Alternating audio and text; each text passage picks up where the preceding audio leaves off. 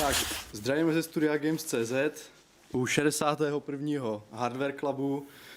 Tentokrát budeme mít téma dosti monotónní, už podle posledních Hardware Clubů. Nicméně žádané. Nicméně žádané a nicméně důležité, protože takovou věc jako vydání nové generace grafik tady nemáme každý rok, ani každé dva roky, možná každé dva roky, jasně.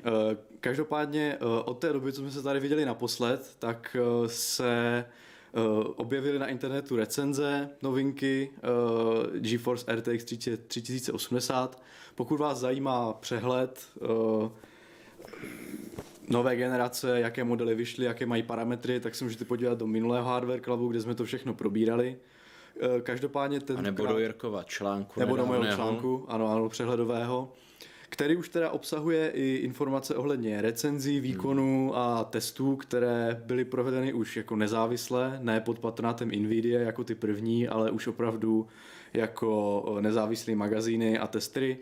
Takže teďka už po asi týdnu a něco víme víc, než jsme věděli předcházející Hardware Club.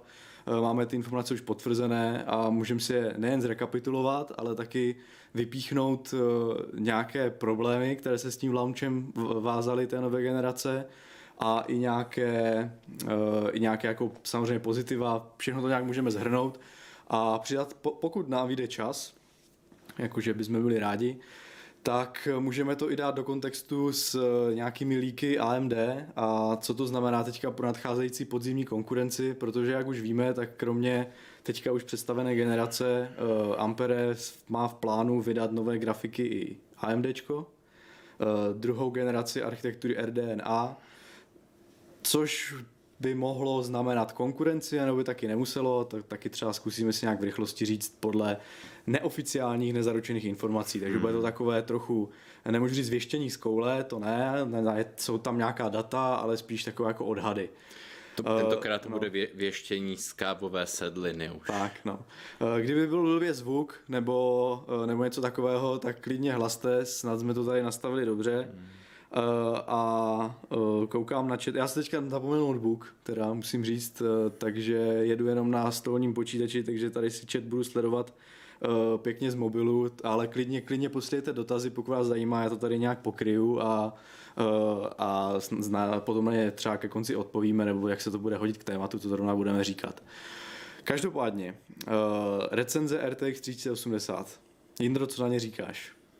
No já na ně říkám to, že jsou vlastně podle těch našich očekávání, co jsme říkali minulé, že ten uváděný dvounásobný výkon Huang a dvojnásobná efektivita se vlastně ukázalo jako v praxi nedosažitelná meta. Bylo to 1,9, takže 90% navýšení energetické na výkon jakože na watt, ale, ano, ale což se neukázalo se to jako pravdivé. Což jako se ukázalo, že to byl ten marketing speech.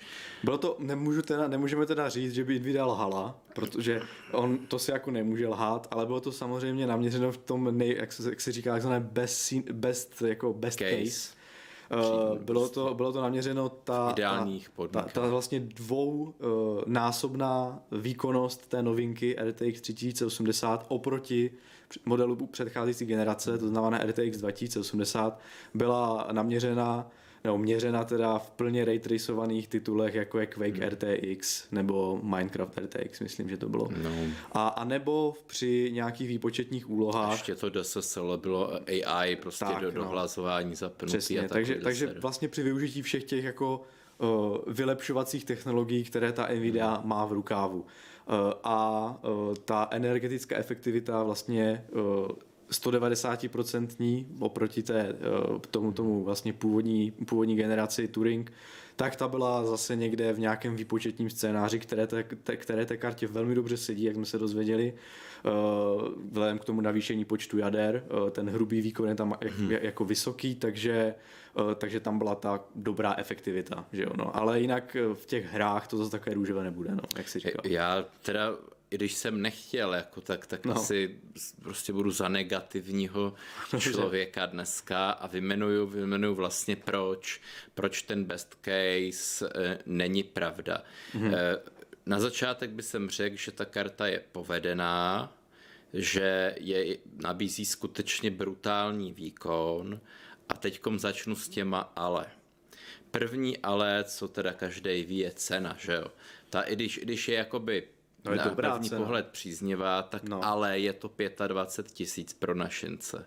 Teda no. To jsou ceny v obchodech reální, co jsem se koukal. No, ono jsou reálné ceny i jsou těch 19. Kdyby člověk chtěl... No ale nekoupíš to za... Ono nekoupíš vůbec žádnou tu kartu teďka, ať už je za 25 nebo za 19. Ale za 25 si můžeš objednat.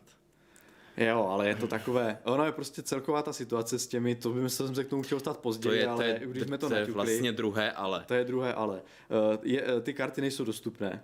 Vlastně ta poptávka byla vysoká, na druhou stranu z těch vyjádření i z různých zpovědí lidí blízkých jako tomu dodavatelskému řetězci i obchodu vyšlo najevo, že těch karet bylo opravdu málo.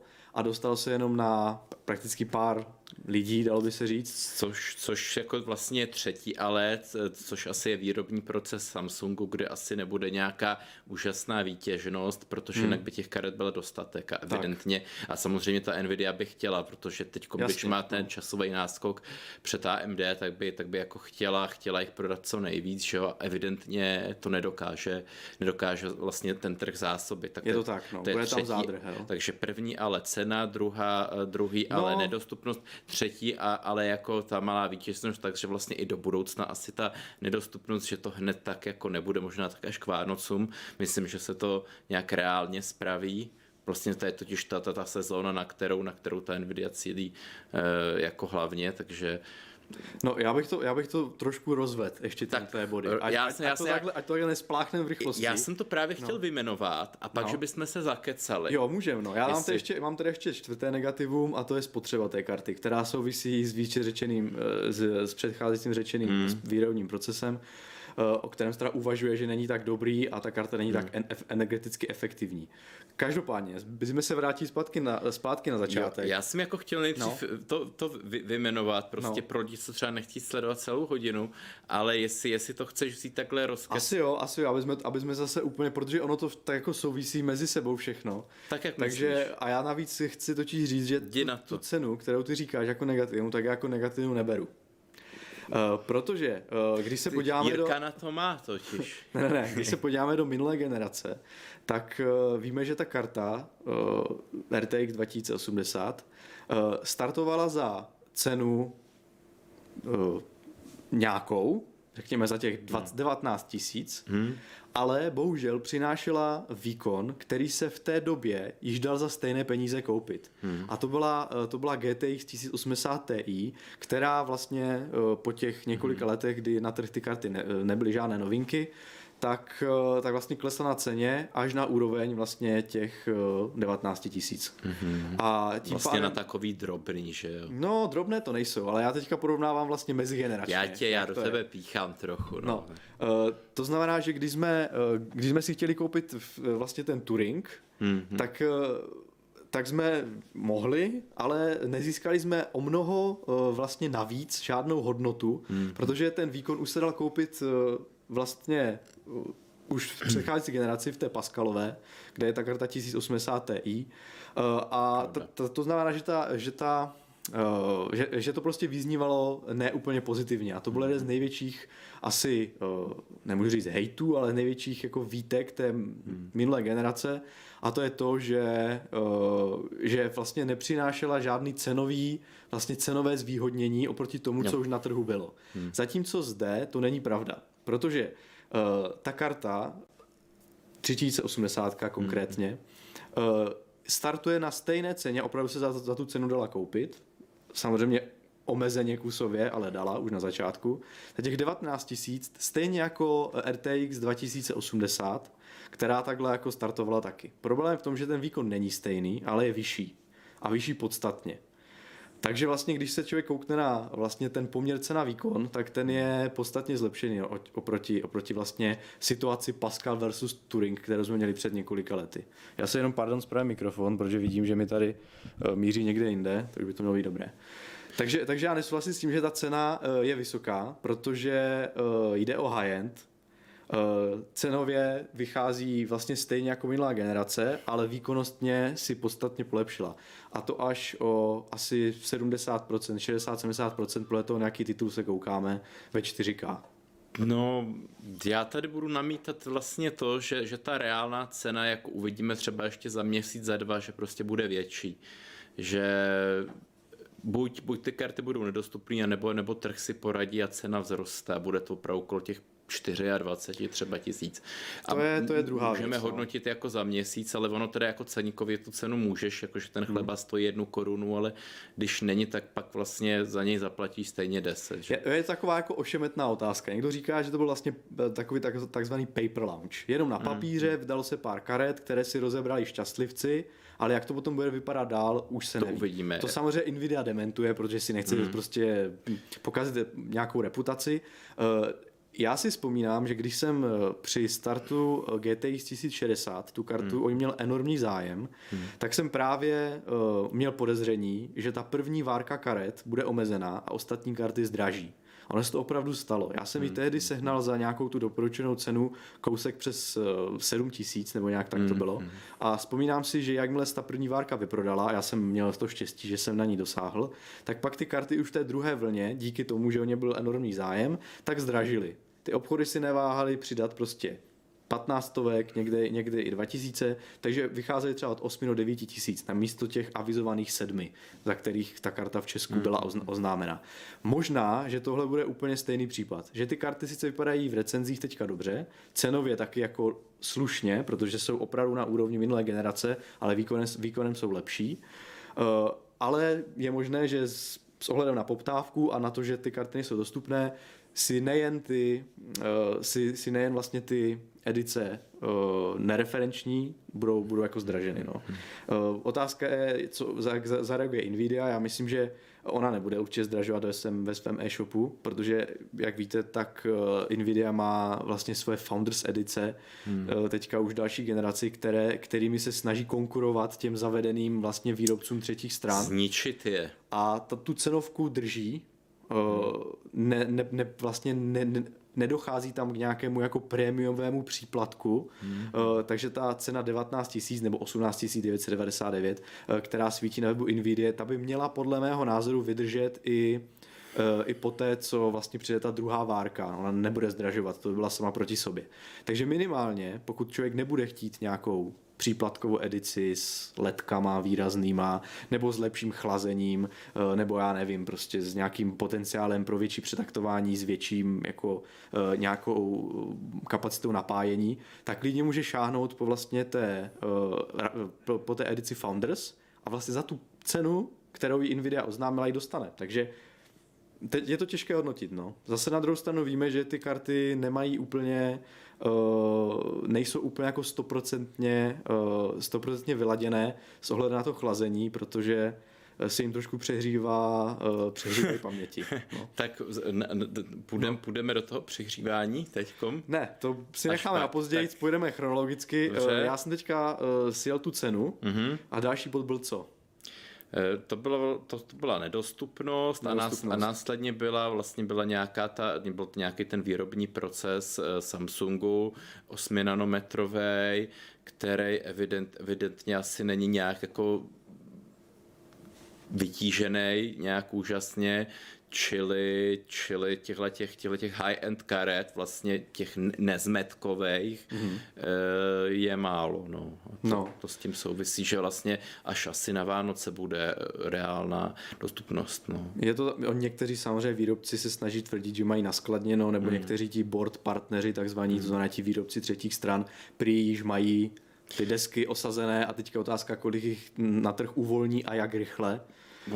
Ale jako je pravda, že ty karty se vyprodaly tak rychle, i opravdu velké obchody typu Newegg v USA hlásili, že jakmile přišlo upozornění, že ty karty jsou skladem, tak hned přišlo upozornění následně za minutu, že už jsou všechny vyprodány. Ale tady právě bylo řeč, že byly nějaký spekulace, že to vykoupili pomocí robotů spekulanti. No, taky se říkalo, že část celé té první várky koupili spekulanti s robotama a ty karty nebo ty předobjednávky potom nabízeli na eBay. Za těch 25. Za mnohem dokonce se vyšplhaly na úplně jako astronomické ceny, no. Ale to bych bral jako takové ty první kusy pro ty největší jako entuziasty. Nadšence, jinak teďka ty ceny těch karet na tom eBay přesahují $1000, což je proti $699 té ceny vlastně stanovené NVIDIA podstatně větší nárůst a nemá to smysl tady ty překupníky v úzovkách podporovat, protože ta karta prostě stojí o 5000 víc, než by měla. Ono to vypadá, že na tom bazíruju, ale jako opravdu, kdyby ta karta byla za těch opravdu třeba 17-18 tisíc, jak by to teda plus minus, že jo, těch $700 odpovídalo. No ještě dáň, že jo, tady tyhle věci. Tak jasně, ale tak 850 krát 22, že jo, pořád ti to vychází okolo 18 tisíc, že jo, plus minus 17. Tak by nebylo jako co řešit, že jo, tak bych řekl, jako pokejval bych hlavou a řekl bych sem jako fakt se to povedlo, no a nějaká efektivita cena vzrostla, ale prostě nejsou, no. Uvidíme, jestli se to zlepší za měsíc, za 2 měsíce, jestli se zase třeba nebude vymlouvat na korunu, že jo, to nastoupí to PR oddělení, začne se vymlouvat na různé jako záležitosti. Je to možné, no. My to totiž teďka se snaží oni živit, respektive živit ty naděje, tak je není podle mě jak to mám říct, v intencích té firmy podávat přesné vlastně nějaké reporty o tom, kolik kdo má na skladě a tak. Oni ideálně chtějí, aby lidi objednávali, že jo, aby měli tu naději, že ten svůj kus dostanou a pak se uvidí, jestli se jim bude posouvat poptávka nebo ne. No. Jinak v Česku teda, pokud jste se koukali, určitě už kdo o tu kartu má zájem, tak určitě už se sledoval české e-shopy, tak v nich to bylo ta nabídka prakticky neexistující, těch jako skladových kusů a Bůh ví, jestli se k tím někdo vůbec dostal. Stále lidi, já nevím teda, byla diskuze pod článkem, spoustu příspěvků, ale nemám pocit, že by tam někdo zahlásil, já tu kartu mám prostě, takže mám spíš pocit, že tady ten v Česku jich bylo opravdu minimum a ten, kdo ji dostal, tak se s tím buď nepochlubil, možná neměl proč. Vlastně ani ale... my jsme jako recenzenti nedostali. Znáš někoho takhle z těch webů? Jo, dostali nové konkurenční weby české, prostě dostali. Jo, ale jenom jako pár webů, nevšiml jsem si, že by to bylo na všech. Nebylo to na úplně, nebyl takový univerzální launch, kdy se ten internet jako zasype těma kartama. Dvě recenze jsem zaznal. No a bylo jich víc, bylo i o těch board partnerů, že některé weby dostají 2 ty karty, 3, nejenom tu Founders edici, ale i ty aftermarket vlastně edice a tak. Takže jako nemůžu říct, že by to bylo opravdu paper launch, že by opravdu byla jedna karta sledovaná, která by se obesíla redakcema a tak. Jako ty karty jsou v zahraničních recenzích těch karet, některé weby mají třeba už 5 recenzovaných, takže jo. Ale zase někteří říkají, jo, fajn, redakce, youtubeři dostali tu kartu, ale to je právě ta největší expozice, že těm, když to pošleme, zařídíme si pochválné recenze ohledem na cenu a výkon, ale že jo, každá karta, která se dostane na tu recenzi, je prostě ta, která třeba nemůže být potom prodána tomu zákazníkovi, takže otázka, o kolik lidí v vozovkách přišli nějací potenciální kupci. Zahraju na moderátora, aby jsme to všechno dneska stihli a poskočíme k mínusu číslo 2, který jako... 4 skoro. No tak, ale aby jsme byli... No. A to je vlastně využití téhle karty. No. Pokud nechcete hrát ve 4K nebo 2K. Taky. No. A vlastně... Druhý, to s tím souvisí omezující faktor, nedostatečný výkon procesorů. A je jedno, jestli u Intelu anebo u AMD. To je pravda. Že vlastně nedokážete tu kartu procesorem dostatečně nakrmit. Pokud hrajete ve Full HD a jde vám opravdu o třeba FPS, chcete těch 144 nějaký opravdu plynulej pro gaming, nebo že vidíte to, ty dropy, tak ten přidaný výkon není jako nějaký úžasný, třeba oproti té 2080 anebo spíš tý ohlášený 3070, protože na YouTube třeba, když si pustíš takový ty live videa, tak vidíš, že ve Full HD rozlišení jsou ty hry zakapovaný procesorem. Je to tak. No. A tam, kde zakapovaný nejsou, tak třeba u nějakého Witchera 3 už je to teda starší hra, ale je jako docela dobře optimalizovaný výkonný, tak ten procesor dokáže dodávat Full HD třeba na 200 fps. Mm-hmm. A je opravdu nějaká obyčejná 3700X, jo, nebo těch 10700K od Intelu, tak dokáže dodávat na 200 fps, ale tam naopak, kde ty hry jako optimalizované dobře nejsou ve Full HD, tak tam je vidět, že se to třeba nějaký Assassin's Creed typicky, tak se to zakapuje prostě okolo té 100. Mm-hmm.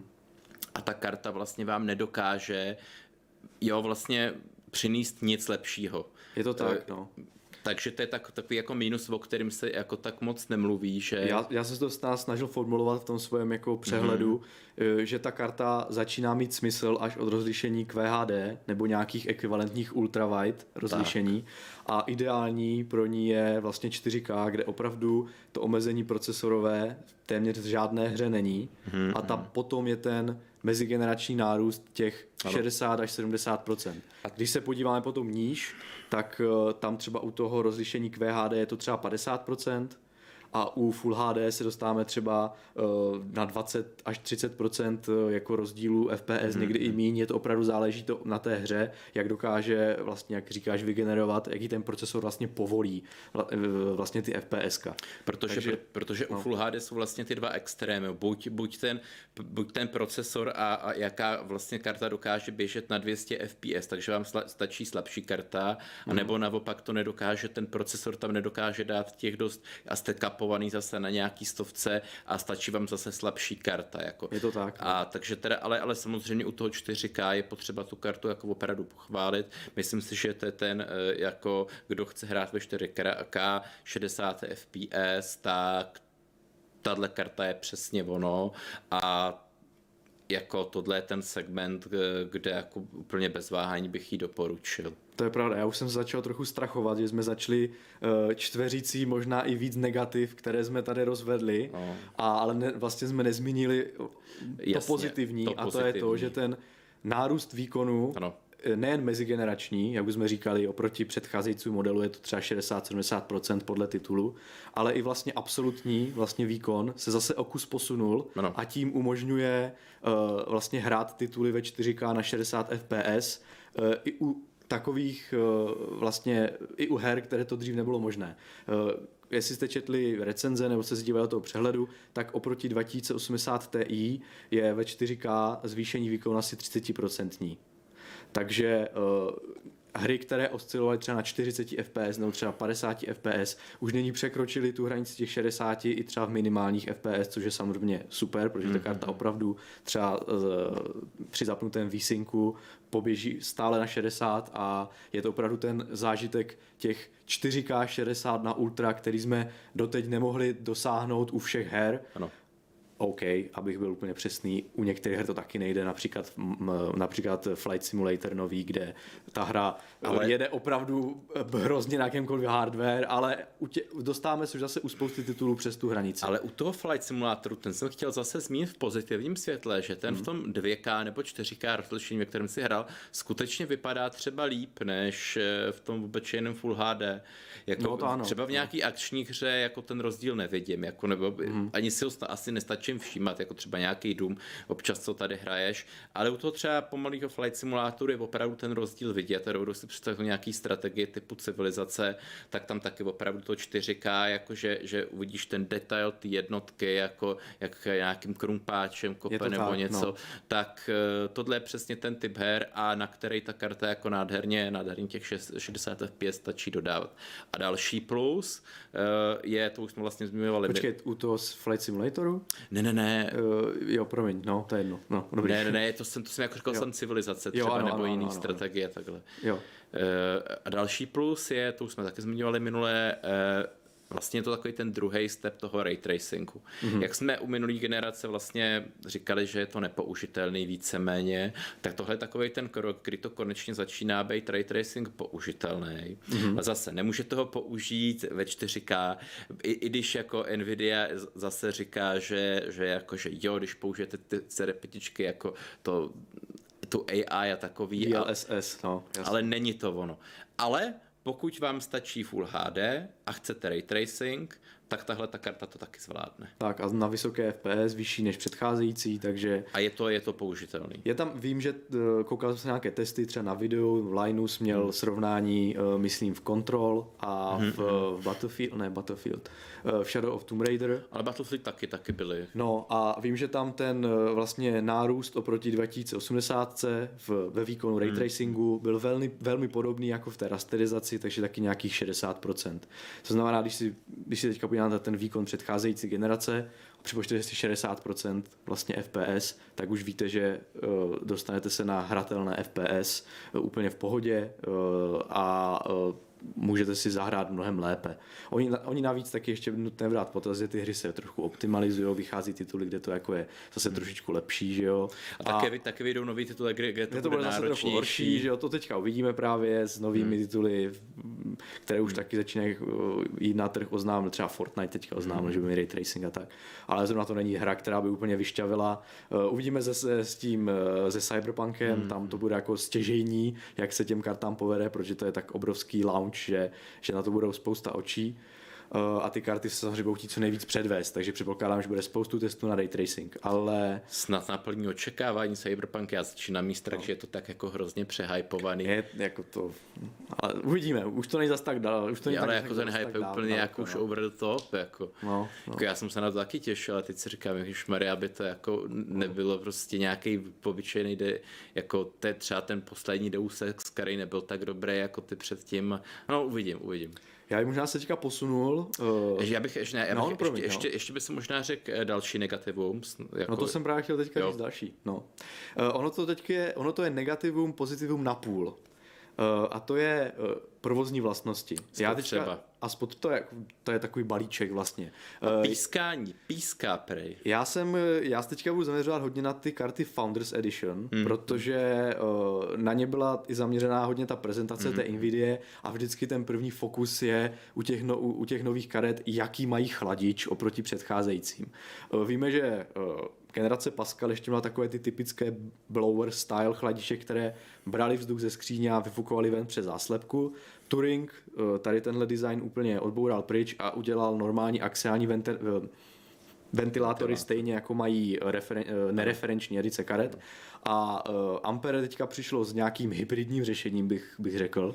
Ale docela jako zajímavý. Jo, že oni vlastně zkrátili co nejvíc ten plošný spoj tak, aby mohli prodloužit vlastně pasiv a ze spoda na ten pasiv, vlastně tam, kde je volná plocha, dali ventilátor, který ho profukuje a zároveň na opačnou stranu toho plošného spoje dali další ventilátor, který zase ten vzduch nasává a vyfukuje přes záslepku. Takže se vlastně spojily takové dva světy, které dříve byly jako samostatně a teďka vlastně nějakým způsobem to funguje. A podle těch recenzí, co jsem viděl, tak ten ventilátor je fajn, chladí to při vlastně stejné hlučnosti jako předcházející generace, což je dobré, protože ty karty vůbec nebyly hlučné, takže palec nahoru.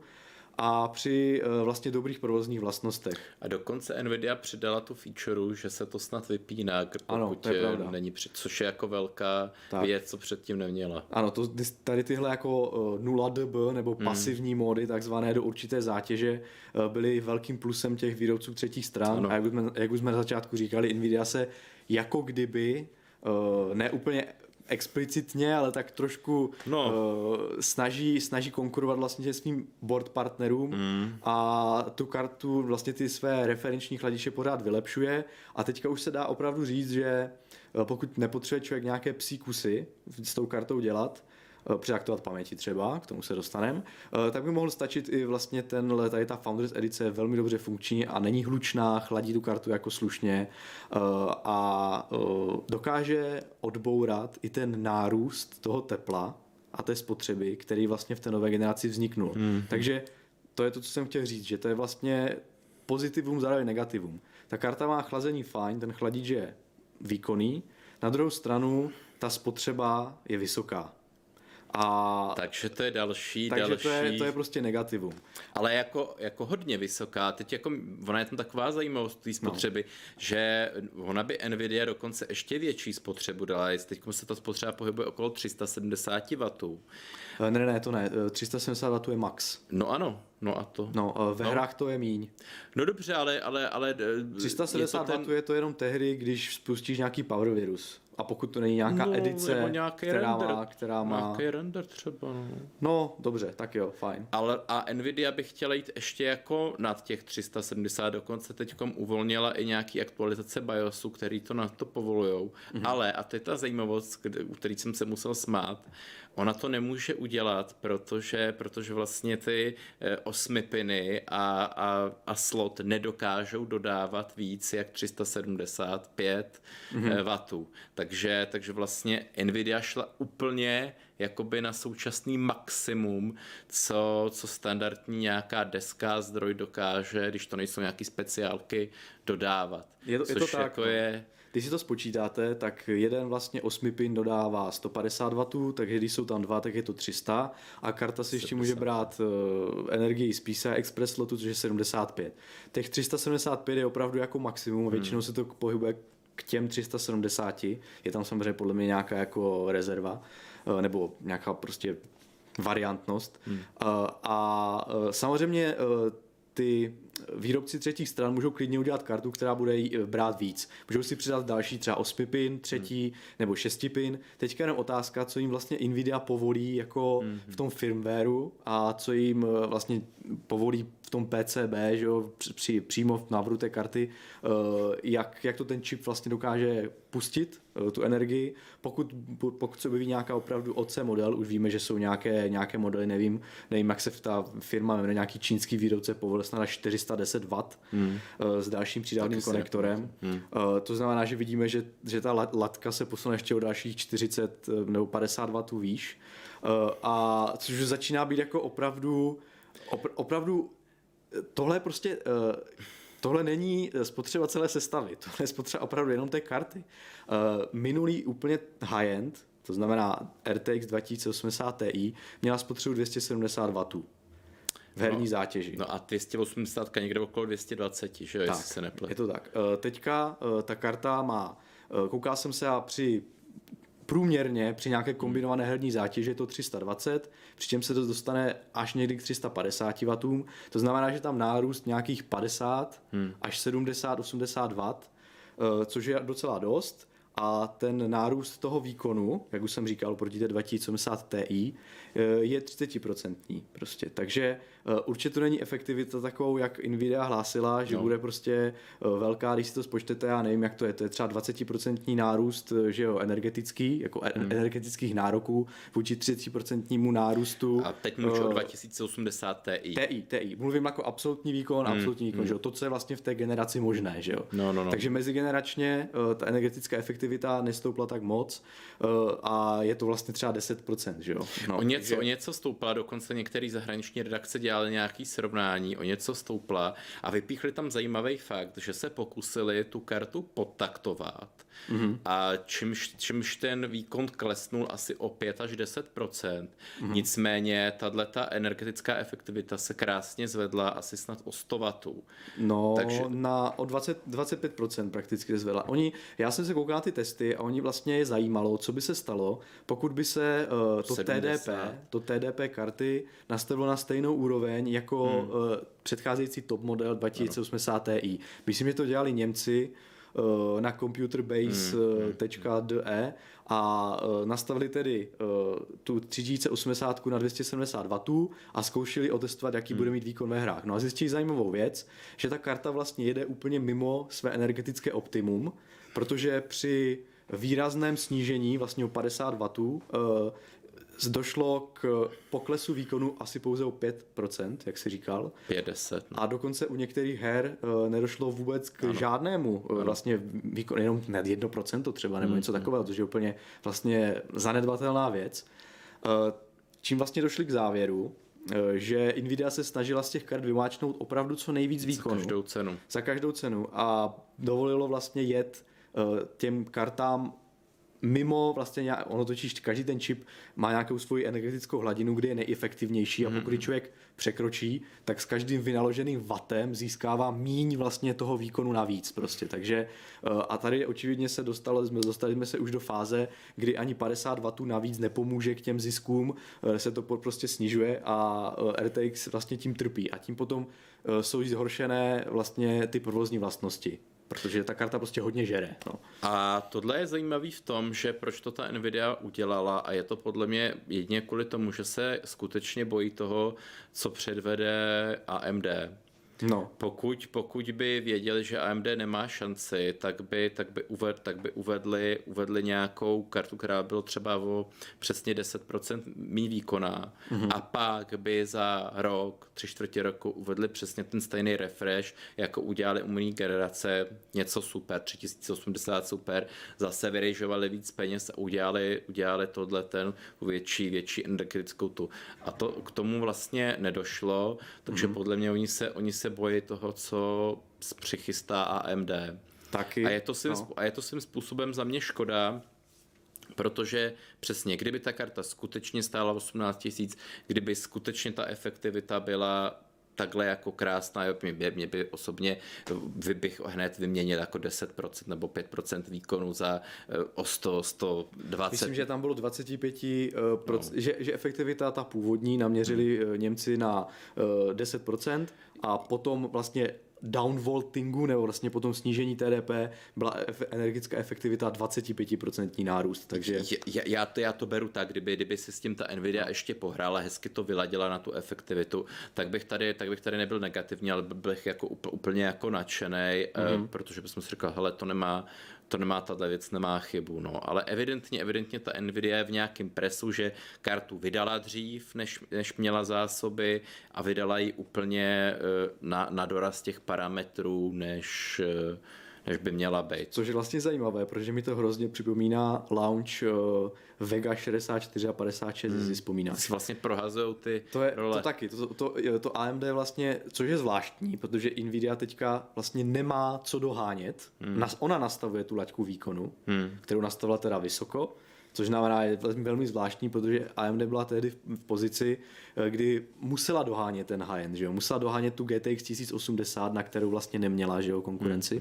A dohnala ji ale s velkým zpožděním, s malou dostupností a s obrovskou spotřebou. A jak si říkal, tady to, že se teďka tohle děje na straně NVIDIA, možná může ukazovat na to, že ta konkurence bude třeba značná. Takže. Já jenom, aby to nevypadalo, že jsem jako nějaký fanboy AMD, pokud pokud otevřete nějaký úplně starý Hardware Club o 50 dílů zpět, tak tam jako ještě nadávám na tu AMD, já nevím, jak se to jmenovalo, 390X, tyhle karty. R9 390. Jo, no. Tak to bylo taky jako strašný. To je přesto, to taky bylo okolo těch 300 W, myslím, že to tak nějak žralo. No. A to prostě, když byly venku ty pařáky, jako těch venku bylo 38 stupňů, karta dodávala 300, procesor dodával nějakých 100, tak jste měli doma jako na umření, jako jo, pokud opravdu nebydlíte někde ve sklepě.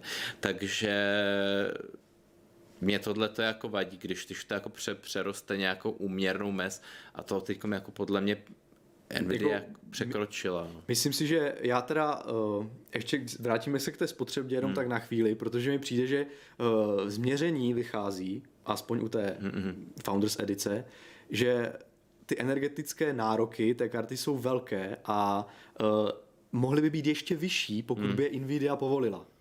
Ale pokud jste se taky začetli do recenzí jako já, tak jste zjistili, že u spoustu testerů došlo k tomu, že kartu vlastně usměrňoval power limit v úplně exkluzivní vlastně případech. Nebylo to žádný jako voltage limit, napětí, nebylo to ani třeba thermal limit, že jo, to znamená, že přehřívání. Bylo to prostě vždycky ten power limit nastavený tou deskou.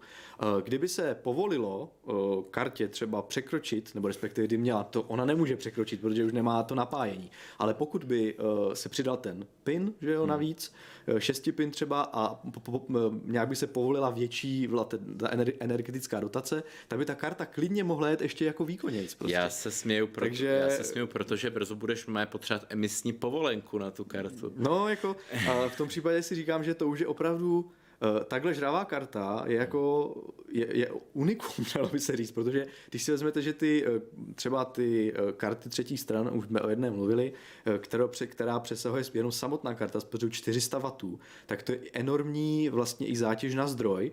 Spousta lidí teďka měla na high-endové karty třeba 650 W zdroj nebo 600 W zdroj, což jim vůbec nebude teďka stačit. Budou muset vyměnit nebo vyhořej. Takže možná, jestli teďka gratulují výrobci zdrojů z NVIDIA, ale...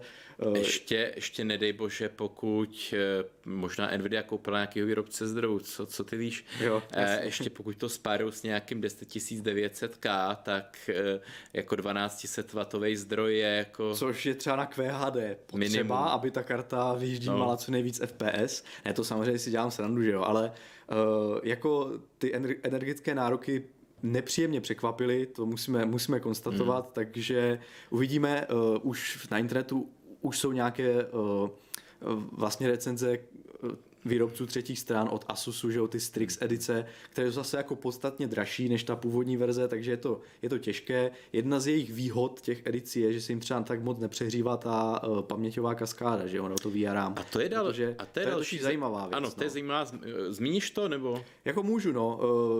Ta nová generace Ampere má nové paměti GDDR6X, speciálně vyvinuté s Micronem, nebude mít AMDčko, prostě je to tady jejich nějaká spolupráce. Exkluzivní. Tak a ty paměti dosahují taktu až 19,5 vlastně GHz, což je na té nejvyšší kartě a v případě RTX 3080 to je 19 GHz.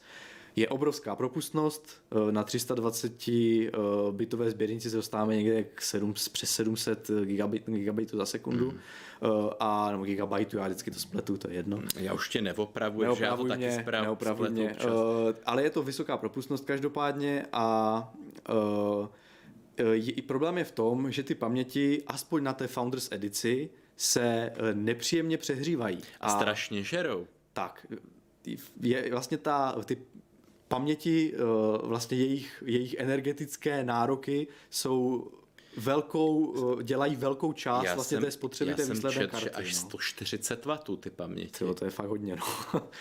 Takže když si potom jste se koukali na nějaké snímky třeba z nějakého, jak se tomu říká, co měří tu teplotu.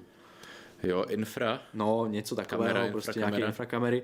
Tak u testů podrobných, co taky na internetu jich pár je, tak vlastně ta napájecí kaskáda, paměťová vlastně, ta vlastně, tak ten paměťový subsystém dosahuje až 104 stupňů. Přičemž vlastně ty paměti jsou, myslím, ratifikovány, to přesně není řečeno, až na 120. Ale třeba předcházející GDDR6 byly na 105. Vatu. A při té chvíli už jako dochází, ne, že jako je to ten TJ Max, to znamená, že v té chvíli začne ta karta snižovat svůj výkon, aby zabránila vlastně poškození. Vlastně 105 stupňů byl už ta hranice toho, kdy může dojít k nějakému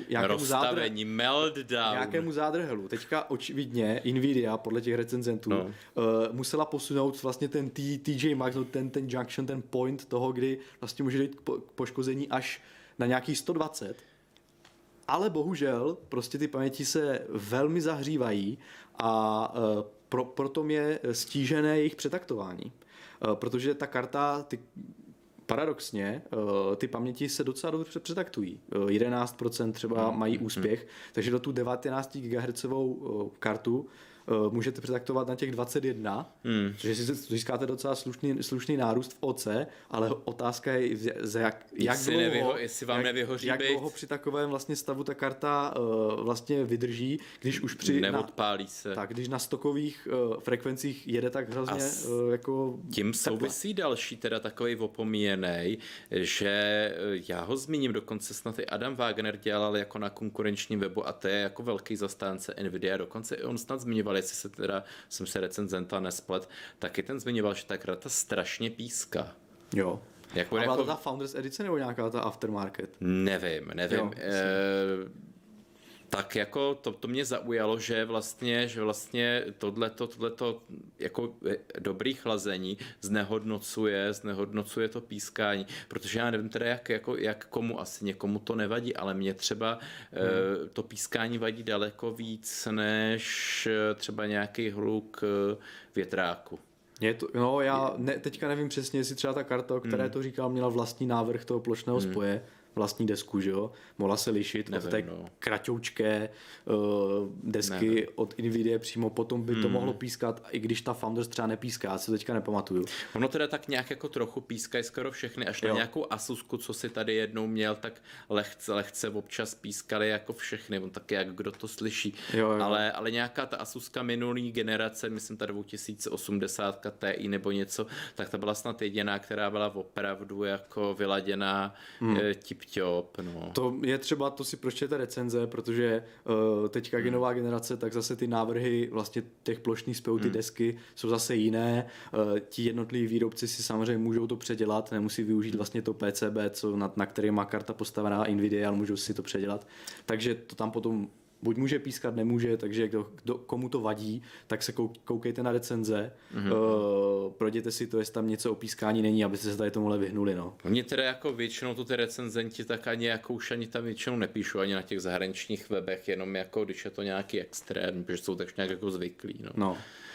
Já teda možná se přesunu, protože už začínáme atakovat, nemůžu říct hodinu, ale už jsme za 3/4 hodinu. No právě, no.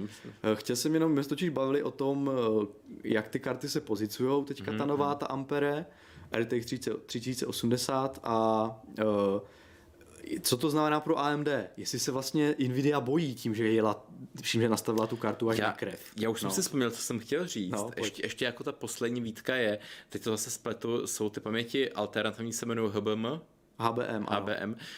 Tak právě protože NVIDIA, její samozřejmě představenstvo Huang, generální ředitel, chtějí co největší marže a zisky a proto vlastně šli do těchto GDDR6. Ano, ty HBM jsou dražší, že jo? Protože ty HBM jsou dražší. A je to další jako střípek, že kdyby vlastně se spokojili s nějakou nižší marží, tak mohli tam dát tyhle ty dražší HBM2 a byla by lepší energetická efektivita a vlastně i všechno, přetaktovatelnost, všechno. Ale prostě ta marže je jako nade všechno. Tak to je takovej... No, taky poznámku, marže taky není úplně všechno, respektive je tam technologické omezení, že ta výtěžnost těch pamětí je nižší. A i ta vlastně náročnost té výroby je vyšší, protože ty paměti se skládají na nějak takzvaný interposer, že jo, to je taková nějaká mezi vlastně stupeň. To se do ceny promítá. To se dá promítá do ceny a za A se to promítá i do té výrobní složitosti. A víme, že na to doplatili třeba ty karty AMD, ale to dřívější. Zase ještě bylo, když to ještě nebylo tak jakoby... jako prozkoušený, ještě nebylo vyladěný. Teď už přece jenom jsou zase asi nějaká výrobní generace. Nějaké HBM2 od Samsungu jsou už lepší, ale vím, že to bylo důvodem toho, proč třeba těch karet bylo málo, protože byly problémy s výrobou těch HBM. Tak to zase byla taková malá jako výtka, no. Jasně. No, tak teď k tomu AMDčku, jo. Už jsou nějaké líky na internetu, nebo respektive samotná firma potvrdila, že v říjnu dojde k představení Radeonu 6000. Čili asi za 3 neděle nějak tak? Tak, nevím, už jsou přesná data, myslím, já jsem teďka je zapomněl, ale v článku to máme napsané na Gamesech, nebo se to určitě najde na internetu. Někdy okolo poloviny si myslím. Tak, no. Dojde k procesorům představení, takže to bude v druhé půli a v polovině nějak tak to tam nějak bude. Každopádně budou to Radeony 6000, neznáme přesné názvy modelů, to není důležité. Podle ale nějakých už dalších líků, co vyhrabali někde z nějakých firmwareů, linuxových strojů nebo něčeho takového, nevím přesně, tak vylezly už nějaké počty jednotek, které by mohly ukazovat na... asi dorovnání, dalo by se říct, toho, co teďka Nvidia přinesla. Přinesla nebo byla ta předchozí? No, to je vlastně otázkou. Totiž AMDčko sama vlastně představila při nějakém tom svém původní představovačce generace vlastně RDNA 2, tak přinesla nějaké základní informace o tom, co by to mělo, jako by měla být energetická efektivita, výkon na watt a tak. Těch 50% tak, a to je plus. Přesně, že ta vlastně revize, ta druhá generace té nové architektury by měla přinést 50% nárůst vlastně výkonu na watt. Takže pokud by ty karty měly stejný počet jednotek, jako teďka je RX 5700 XT, tak by ta karta teoreticky měla být do 50% výkonnější. Samozřejmě, jak už jsme se teďka bavili na začátku, na začátku pořadu o tom, že 1,9 energetická efektivita může být prostě vycucaná z prstu jako NVIDIA, tak stejně takhle to může být u AMDčka, marketingová záležitost, může to být třeba podstatně níž, že jo? Jenom teďka vylezly docela nadějné informace o tom, že ten nejvyšší model, který by měl být postaven na čipu Navi 21, tak by měl mít 2x více těch výpočetních jako jednotek, než má ten stávající strop, což je 40 CU, Compute Units. Takže by teoreticky... 80, takže 2x40, 80. Samozřejmě musíme brát potaz, že budou mít ty karty už nějaké dedikované jádra na ray tracing a tady ty další výpočty, třeba na nějaké AI, odšumování, nevíme přesně. Taky něco o něčem se mluvilo, že u AMD, tak, že by... takže ty karty, i když to vychází fyzicky třeba nebo dle nějakých líků na třeba 80, tak těch rasterizačních jednotek, které dělají ten hrubý výkon v těch hrách, co my chceme, tak jich nemusí být zase tolik. Ten nárůst tam nemusí být tak velký. Druhá věc taky je, že to nemusí být pravda. To je taky dost pravděpodobné. Já jim ani moc nevěřím. Jako... No, ještě jedna věc je jako indikátor toho, že by to mohlo být víc než teďka je stávající strop 40 výpočetních jednotek, je to, že samotný Xbox Series X jich má 52. To znamená nějaké APU, které dodává nějaké GPU vlastně v nějakém SOC, které bude v nadcházející generaci Xboxu, tak bude mít víc jednotek, než je maximum teďka, co máme vlastně v grafických kartách, že jo, AMD. Takže to nahrává tomu, že by ten počet mohl být vyšší, prostě než je stávající strop. Otázka, jestli to opravdu bude těch 80 a jestli opravdu bude jestli ten nárůst těch rasterizačních jednotek bude opravdu dvojnásobný. To je potom mohlo být s tou energetickou efektivitou velmi zajímavé. Když to vztáhnu na ten výkon, tak dobře se to porovnává, protože podle testů je RX 5700 XT 2x pomalejší přesně než RTX 3080. 3080 prostě 2x výkonnější než to nejlepší, co má teďka AMD na trhu. Pokud by se to dalo všechno dohromady a zdvojnásobil by se počet jednotek, zlepšila by se efektivita, odečtete od toho ty RT jádra a tak bychom se s tím high-endem od AMD mohli dostat na úroveň cca té RTX 3080. Ale podle těch líků to vypadá, že paměťová sběrnice nebude vůbec tak široká, jako v případě těch nových karet. Ale to je takovej na vodě. Ten. Je to z toho líku. Vlastně ten je ale na vodě. Čerpám to z nějakých informací Linuxu, že jo, z Linuxových nějakých, z nějakého firmwareu. No, a prý by tam mělo být 8 čipů, 2 GB, to znamená, že by 2 GB, to znamená, 16. že tam mělo být 16 GB paměti na 256 bitové sběrnici, takže by ta propustnost měla být 512 GB za sekundu, na rozdíl od nějakých 700, nevím kolik to tam bylo, mám někde tady napsané, nevím kolik, 760 vlastně GB za sekundu u té RTX 3080. Takže co, mě by to mohla být brzda. Hele, no já si jako tohleto bych možná trošku oponoval, protože právě podle mě to dorovná těch 6 GB RAM navíc. No, protože ta klasická RX 3080 má 10, tohle to bude mít 16, takže... Bude, nevíme. Ale líky. Jasně, no. Ale kdyby to byla právě ty líky, tak i když ta sběrnice bude širší, tak nějaký to kešování něco může dorovnat ta možná, jakoby o 50%, o 60% větší ramka. Na druhou stranu zase ta ramka se musí zaplnit navíc. Já vím. A když tam bude nižší ta propustnost, Já vím, ale, chápeš, ale zase nám jde, tyhle karty jsou vlastně pro to rozlišení 2K, 4K, kde vlastně tu velkou ramku chceš kvůli tomu, aby si mohl storovat tyhle ty velké textury. Takže v tomhletom mi to dává smysl, že možná i ta nižší sběrnice by dokázala s tou vyšší ramkou. A hlavně ty ramky budou, uvidíme.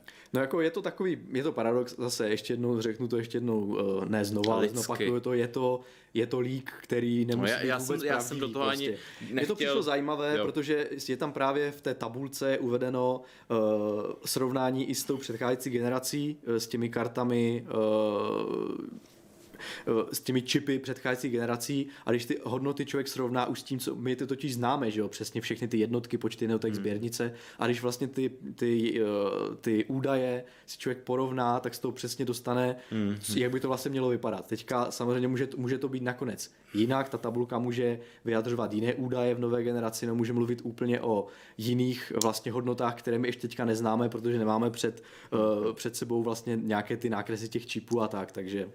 Mě by možná napadlo, ať jsem interaktivní, že bychom se schválně diváků zeptal, ať jako nemám nějaký domněnky, ať schválně do online chatu, než skončíme, napíšu nebo do komentářů pod videem a po skončení, jestli jako oni uvažují o té 3080, protože já třeba, když to beru osobně, tak jako maximum, o kterém bych jako já ještě uvažoval, je ta 3070. Čili i pokud AMD vydá něco jako opravdu pomalejšího, což jako čekám, že to bude o něco pomalejší než ta 3080, tak jako nebudu nějak smutnej, protože opravdu 25 000 jenom za grafickou kartu jako mi prostě připadá moc, jako ten limit. Jako je to hodně, ten limit u mě někde, dřív býval 10 000, pak máš 15, teď je teda jako 15, ale teda to bych musel by si mi přidat na nějakém platu, na nějakých příjmech, nevím, jestli jako se to každému poštěstí, aby místo opravdu, že za to máš dneska už dovolenou, člověče, jako je to hodně zajímavou, je to hodně, ať už to je 20 nebo 24, jak budou tady ty AIB karty, pořád je to spousta peněz, že jo, jako to bez debaty. To už jako, takže schválně diváci napíšou, jestli teda jako opravdu těch 3080 4K, prostě to je ten minimum, jako bez čehož teda už jako nemohli dodnes žít, a teď se to splnilo a NVIDIA jako navždy, anebo... Jasně, klidně se podělte i na chatu v tom, jestli jste tu kartu sehnali, jestli ji někdo třeba máte doma, jo, že jo, předpokládáme, že třeba v chatu pár nějakých fandů určitě hardwareu bude, kteří chtějí mít to nejlepší, třeba z Neweggu, a jestli jste to sehnali, jestli jste třeba v českém obchodě ulovili, to mi přišlo zajímavé, jestli fakt třeba a odkud, Ještě jsem chtěl třeba ale trochu zase schladit 80 jednotek, že jo, protože ta karta bude postavená na stejném výrobním procesu. RDNA je na 7 nanometrech, TSMC, RDNA 2 by měla být postavené taktéž na 7 nanometrech TSMC. Zatímco tady vidíme nějaký nárůst mezigenerační, nejenom protože tam byl brute force té energie, ale i taky protože NVIDIA opravdu přešla na nižší výrobní proces. Určitě, a kdyby ta karta byla méně, jak jsme říkali, tak by byla úplně jako super. Tak a zase AMD tady tenhle v vozovkách krok udělat nemůže, protože na těch 7 nanometrů TSMC přešla už vlastně v té stávající generaci, takže vlastně ten step down tam být nemůže, a to taky jako navádí k té skepsi. Ale pozor, není, vlastně. Teďkom jako teda nechci fabulovat, ale nebyla ta ty současný na obyčejných 7 nanometrech a nebude tato generace na těch vylepšených 7 nanometrech s EUV, který nabízí právě tu vyšší transistorovou denzitu, která je právě pro grafické karty to nejdůležitější naproti procesorům. Nejsem si jistý, ale tak nás opravte v chatu. Ale myslím si, že je to takhle, jako že pro procesory to EUV není jako nikterak významný, ale právě u grafických karet dovolí jako tam nacpat víc těch tranzistorů, což by jako mohlo víc taky aspoň nějakému 10-15% zlepšení, jakoby jenom díky té technologii. Druhá věc je, že my už jsme viděli render karty přímo od AMD, jak by měla vypadat generace 6000. Předpokládám, že to, co oni ukázali, byl jako ten high-end, který by měl mít 3 ventilátory a axiální, takže AMD opouští od vlastně blower style, že jo, taktéž. A ta karta to byl teda jako pořádný macek, že jo, ale zajímavé na to bylo, že snad už i někde unikly fotky a je tam vidět 2 8 piny. Takže ta karta může mít stejně dotaci zase těch 375 W, ta referenční edice, jako ta NVIDIA, jako ta konkurenční NVIDIA. Takže kdyby zase AMD si řekl, no tak efektivitu už nevylepším, jsem na stejném procesu, počet jednotek mám podobně, bla, bla, bla, dám tam těch 450 W, ať to prostě sviští. Ať to schoří ten zdroj. Tak si myslím, že je to vlastně jako podle toho, co ukázala oficiálně, pokud to nejsou nějaké jako předprodukční rendery, kde to bude úplně jinak nakonec ve výsledku, nebo na poslední chvíli se teďka inženýři zbudí a ten 6-pin tam ještě přiletujou, tak nemůžeš si dovolit vlastně nějak tak narvat tam tolik vatů. Však takže... jsem měl jmenovat dnešní Hardware Club válka vatů. A jo. Já myslím, že teďka jde opravdu o válku vatů. NVIDIA vždycky byla známá tím, že ty svoje následné generace vedla směrem k té efektivitě. To se mi líbilo na NVIDIA vždycky, proto jsem ji kupoval. Dokázala vykřesat vlastně z toho nového procesu výrobního i z těch optimalizací architektury vždycky ten výborný poměr výkon watt. Proto jsem ji kupoval. A teďka vlastně došlo k takové AMDizaci jako nové řady a je tam opravdu velký národ výkonu, jak jsme řekli, za tento pořad asi 5x, ale za cenu té spotřeby. A teďka otázka, jak na to zareaguje AMDčko, jestli taky půjde na ten jako doraz. Na doraz a uvidíme. No. Takže tady tu poslední čtvrthodinu berte s rezervou, protože je to opravdu založeno na nějakých lících. Jenom i ty líky přišly docela zajímavé, na to je nezmínit. Je to takové jako spekulační, ale... Mě teď napadlo, až to všichni... Je to zajímavé prostě. Mě teď napadlo, až to v Kalifornii všichni pořídějí, tak jim to tam klekne úplně ten grid. Už teď kvůli těm klimatizacím a požárům to mají v prdeli. Teď ještě ty gameři zapnou každý o 400 W víc. A... No. Já myslím, že na takovou energetickou náročnost provozu se nedostaneme jako při kryptománii, takže pořád ještě tam nějaká... V té době to ta přenosová soustava vydržela, očividně, takže by to snad mohla vydržet i teďka, no. Takže. Ještě jsem chtěl, než skončím, protože nevím, kolik máme ještě času. Myslím, že už chviličku, no jako můžeme tady být hodinu a 3/4. Ne, to určitě ne, 5 minut. No. Tak jsem chtěl změnit úplně jako nesouvisející téma, který myslím, že by bylo ještě tenhle díl, by se ještě vešlo, a to uvedení nových notebooků od Intelu. Jo, myslíš, jasně. To byl ten Tiger Lake, jo, takže a musím to zmínit, protože to bylo jako opravdu jako legrace. Intel samozřejmě recenzentům nějakým rozeslal nebo notebooky dál, aby je otestovali. Nějaký referenční vzorek prakticky. Vlastně notebook, který nevytvořil žádný z těch výrobců tradičních, nebo vytvořil, ale byl brandovaný Intelem a nebude se prodávat prostě. No. A vlastně vůbec jako mi uniká ten smysl té recenze, protože tam byl takovej jeden malej háček, že tenhle ten mobilní procesor do toho jako ultrabooku nějakýho. Ultra low voltage takzvaný, takže to znamená 15 W model, kde tady tahle kategorie míří. No, takže. Tak to mělo takovej detail, že tomu odstranili nějakou ten limit a ten procesor šel pryč na 60 W. Na 60 W šel on teda, já bych to jenom jako doplnil, ty vlastně 15 W modely jsou, to je nějaké to TDP při nějaké zátěži a oni můžou v nějakém tom turbu, v tom krátkém boostu, tam je ten PL2 limit, že jo, můžou stoupnout až třeba na násobně větší hodnoty v krátkém časovém okně. Bohužel tady tenhle procesor v tom nějakém referenčním vzorku těch 15 W neměl jako základní limit. Ten základní limit byl nějakých 28 nebo 21, nevím, nějak tak. Dokonce snad možná 41. No, to byl možná ten PL1. PL1 byl 41. A PL2 byla až nějak 64, což je podstatně více, než je normální. To je desktop. No jasně, tyhle hodnoty vídáme právě v procesorech herních notebooků. No. Takže a tohle měl být zástupce ultra low voltage kategorie do nějakých jako jednoduchých vlastně do takových notebooků typu Surface, že jo, a prémiovějších překlopitelných notebooků a takhle, no, takže a recenzenti neměli dovoleno tohle jako zveřejnit nějak a dokonce neměli ani... Mohli tohle zveřejnit, ale neměli dovoleno zveřejnit Chlazení. Jak vypadá chlazení? No. A neměli dovednost zveřejnit údaje o výdrži baterie. Jo. To znamená, že je jasné, že ten výkon tam jako bude vypadat velmi dobře s takovými jako takovou dotací. Překonalo to se 4násobnou dotací energie, to překonalo AMD, takže... Ale otázka jako jak baterka, samozřejmě, že to dává smysl, protože... A to je ta válka batů teda. Válka batů, aby jsem se k tomu jako takhle oklikou vrátil a to jako to... A teďkom, ale já jsem to na nějakém fóru jsem se bavil s nějakým hardcore fandou Intelu a ten jako prostě na mě... No a jako o co ti jde? Tyhle ty notebooky stejně do prodeje nepůjdou. To byl nějaký prototyp. Takže ale tak jako proč to teda recenzovali, když je to nějakej, jo, jako...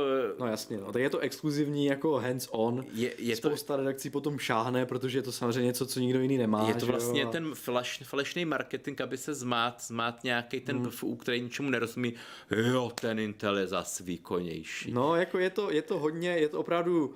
špatný marketing. Já bych řekl, že je za hranou. Jako. Je to blbé. No. Já myslím, že je velmi dobré, že vlastně novináři to rozmázli a řekli, dívejte, Intel vlastně dal notebooky, ale omezil vlastně důležité testovací metriky, podle kterých poznáte, jestli ten nový čip je dobrý nebo ne, tak byly zakázány zveřejnit. Takže to už jde vidět, že ta důvěra v ten produkt jako není tak vysoká. Tak... Ale já si myslím, že ještě marketing má jako kam jít dál třeba v příští generaci. To by mohl třeba nařídit, že se to má testovat jenom ve Wordu. No. Jak vlastně už říkali minule, že to je ta nejdůležitější aplikace, kterou lidi jako nejvíc používají, tak by třeba těm recenzentům přímo řekli a teďko musíte vyzkoušet, jestli se to ten Word otevře o nějakou. Takže já myslím, že ještě je kam jít. Tohle už se děje, protože tady tyhle exkluzivní první pohledy na produkty mívají věhlasné redakce, slavní youtubeři běžně a ty jsou vždycky dělané za podmínek toho člověka, co té firmy, která to poskytuje. Důležité ale je, aby v tu chvíli byl ta recenze test, nebo to vlastně není recenze, že jo, protože to není kompletní jako přehled o tom výrobku, ale vlastně nějaký ten test nebo ten hands-on byl označený, že je sponzorovaný tím výrobcem, v tom případě já vím, že to je vlastně tak trochu reklama a v tu chvíli já to beru, že to není úplně objektivní a nemám vlastně za zlé potom, i když tam bude test přesně na míru třeba tomu čipu. Ať se to tak udělají, prostě je to reklama, že jo. Horší je, pokud to takhle poskytnou, dají vlastně podmínky vlastně testování a ten vlastně magazín nebo ten web to tam nenapíše. Napíše normálně recenze čipu, udělá recenzi čipu, ale my vlastně nevíme, že ta recenze byla korigovaná vlastně výrobcem a že on tam nemohl uvést všechny informace, které jsou vlastně důležité. Že mu celou recenzi stále s tou pistolí za hlavou. No, jako je to tohle blbé, ale jakmile to je sponzorovaný vlastně příspěvek, tak ať si tam klidně, a to myslím, že tenhle marketing toho dosahuje úplně normálně. Já myslím, že takové to testování ray tracingu dřív, recenzi vycházely testy, kde to bylo v jedné jediné hře a přesně při jakých podmínkách a zapnuté DLSS, ale v té chvíli jako i když se na to chytla spousta médií, tak mi přišlo, že tak ať si to udělají, že jo, je to jako vlastně reklama, no. Je to jenom taková sofistikovanější reklama, no. Takže to prostě, když jsme se bavili o té válce vatu, tak ještě tohle jsem chtěl zmínit, jakože zakupte si nový a výkonný zdroj, jak jsme vždycky říkali, jako vy jako neprohloupíte. Když si dáte 300 W rezervu, příští generaci počítače určitě využijete. 1000 W minimum. No, já myslím, že tady touhle lehkou ironií bychom to klidně mohli dneska... Ale opravdu hodně lehkou. Bychom to mohli dneska zakončit. Sledoval jsem chat tady na mobilu, pokud jsem na něco zapomněl, protože na mobilu je to podstatně horší sledovat než na notebooku, tak se omlouvám, každopádně si myslím, že nic v chatu není. Chat byl teďka tichý. Díky za příspěvky ohledně koupy RTX 3080. Vidím, že pár z vás myslím, že 3-4 lidi čekají upgrade dokonce z generace Maxwell ještě, 970 a tak. Výrazný upgrade to bude. Je ještě jenom opravdu minutka zmínit, že jsem se koukal na bazary a všiml jsem si, že jako takový, jak se předpokládal úplný přetlak třeba těch 2080 není. Spíš jsou k dostání 2070, jo, ale vložně majitelé 2080 super třeba taky ještě neprodává, jako je několik málo kusů za nějaký rozumný ceny a jinak jsou tam ty nesmyslný, je vlastně o pár tisícovek menší, než je nová karta, tak to nemá jako ani smysl, že v bazaru kupovat. Tak jenom to jsem chtěl říct, jo. Že? Každopádně sledujte furt nabídku a pokud se objeví za 19 3080 a máte na to peníze a chcete dát ve 4K, klidně do toho jděte. A nebo ray tracingu. Tak klidně do toho jděte, jinak čekejte, než se naskladní další kusy. A pokud chcete mít opravdu jistotu, že koupíte dobře, čekejte, s čím přijde v říjnu AMD. To je podle mě úplně nejlepší rada, kterou můžeme dát. No. Hele, aspoň budu bazary za plný 3080. Tak, je to tak. Každopádně pro tentokrát se loučíme, uvidíme se za 14 dní. Snad bude téma už ne zase NVIDIA, už ne grafické, ale něco jiného. Každopádně za 14 dní tady. Něco vymyslíme. Já si tady kliknu na Stream Deck a odpísknu tady. Zdar. Stream. Takže mějte